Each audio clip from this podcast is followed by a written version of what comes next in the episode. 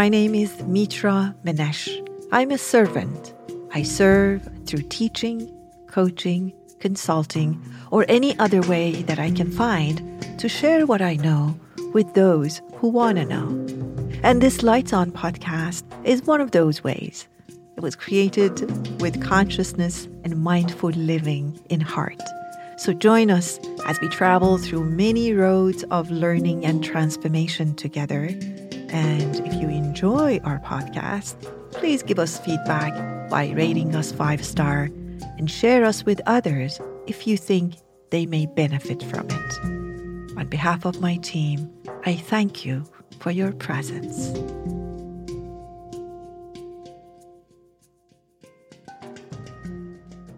This episode is about mindful decision making.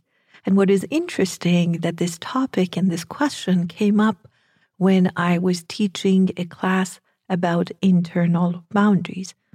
And you would think, like, what's boundaries got to do with decision making?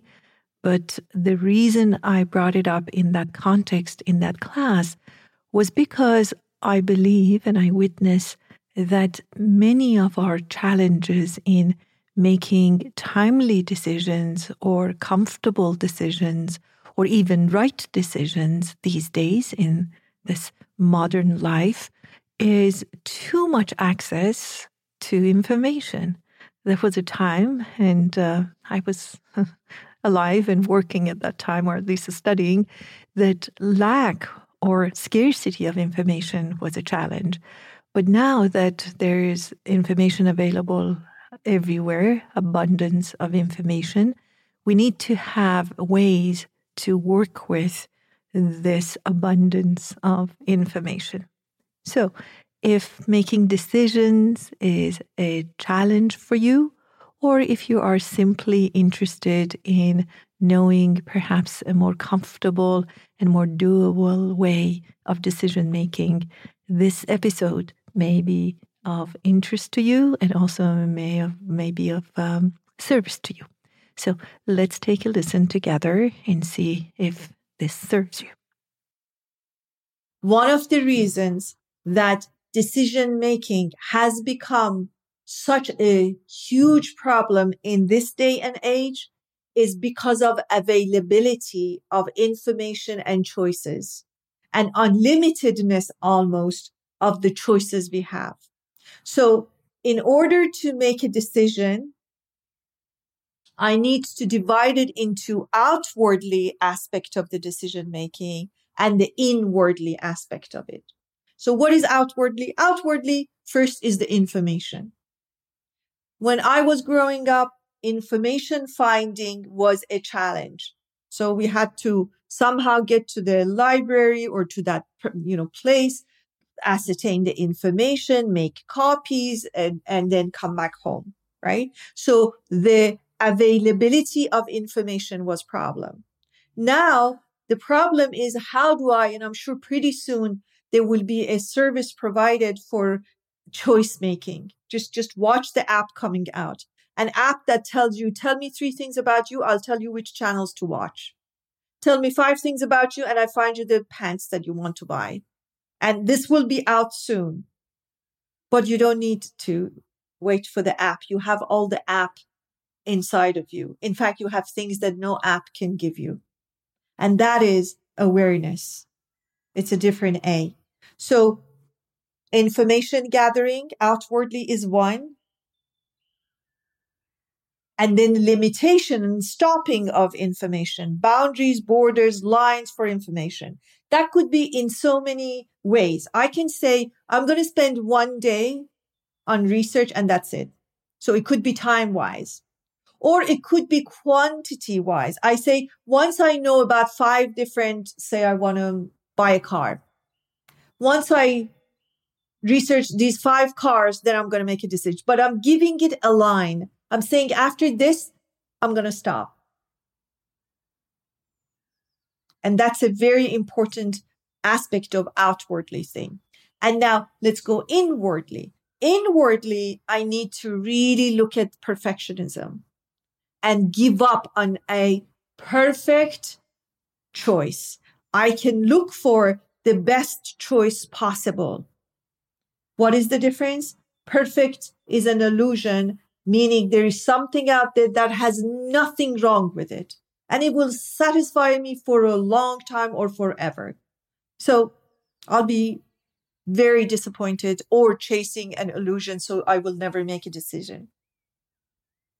But the best I can do takes into consideration my human limitations. When I say best, I'm saying, okay, in case of the car, best of my budget, best of what's available in the city I live in, best of what I can, you know, access. So best says you are human. There is no perfect, but there's a best for you with your conditions and with your intentions. And also there's time limit to that. Like, I mean, I'm sure a wonderful car will come out in January of 2021, 2022, but it, it may not be available to me right now. So the best of what's available, humanly available to me right now. Okay. And this perfectionism disease that has been born in this recent years is something that almost people are proud of. So when I say to somebody, are you a perfectionist? They say yes. But there's this like pleasantness, like that means I'm so good and I'm perfectionist. And that's part of the problem that we associate chasing an impossible, an illusion with something that we feel good about. Hence, we won't let it go. But when I understand that part of my suffering is that illusion of per- perfect, then I will give it a rest and I will focus on the best for me. So looking at perfectionism and seeing what is, you know, missing in there. And the other aspect of inwardly part of the decision making is what is my intention? This is something that people never ever ask for major decisions. Even for like big decisions. I was asking, actually, it was last week, I think. I asked somebody who wanted to get married. They're, they're preparing. And, and I saw something happening between them. And I separately asked them, I said, why are you getting married? And I remember he was the first one. He said, what, what, what do you mean? I said, why do you want to get married? He said, I love this person. I said, I know. I love my mother too. Why are you getting married? He had never thought about it. I said, That's very important. Why do you want to get to a formalized relationship? Tell me. Because that's maybe where you're all both going wrong. One wants companion, one wants a provider. Well, there's a problem unless they do match. So why do I want a new car? Why do I, why am I making this decision? And that determines and helps the process of decision making. So if I want this car to just travel, like, you know, ground traveling, well, that's a different car. If I want it for going to work, which is not far, that's a different car. I'm not saying it's always that clear, but I'm saying once you ask that question, you get clear on decision making in, inwardly. So these are the two aspects of inwardly decision making. There's another one that sounds funny, but it's one of the best ways that I know I make decisions. And I do it especially with my clients. I don't know if I have one. I pick a coin and I say, okay, head or tail. They say, what? Because they're expecting this like wise, insightful, like method of decision making. I said, I want to toss a coin. They say, well, that's how you make, you, that's how you want to help me? I say, yeah, I'm going to do it. As I'm doing it, I say, which one do you wish would be true? And they say, oh, head. I say, there's your decision. I don't need to toss the coin. That clarifies what you wish for so you say tail is this, head is this. Okay. I won't do it. I'll do it. I buy this. I buy that. I go with this. I go with that. And the one that you wish, because that's when you are going. If you look at that process, it's so amazing. It's the inner wish that I may have not accessed.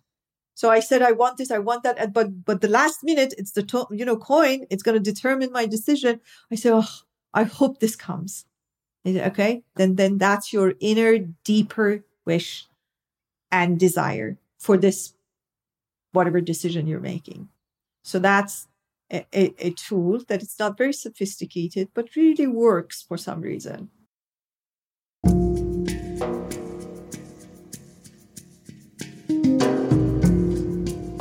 Hope this episode answered the question or two for you or provoked and inspired questions in you. I'm so grateful you showed up and listened up. Until the next time, be well and stay curious.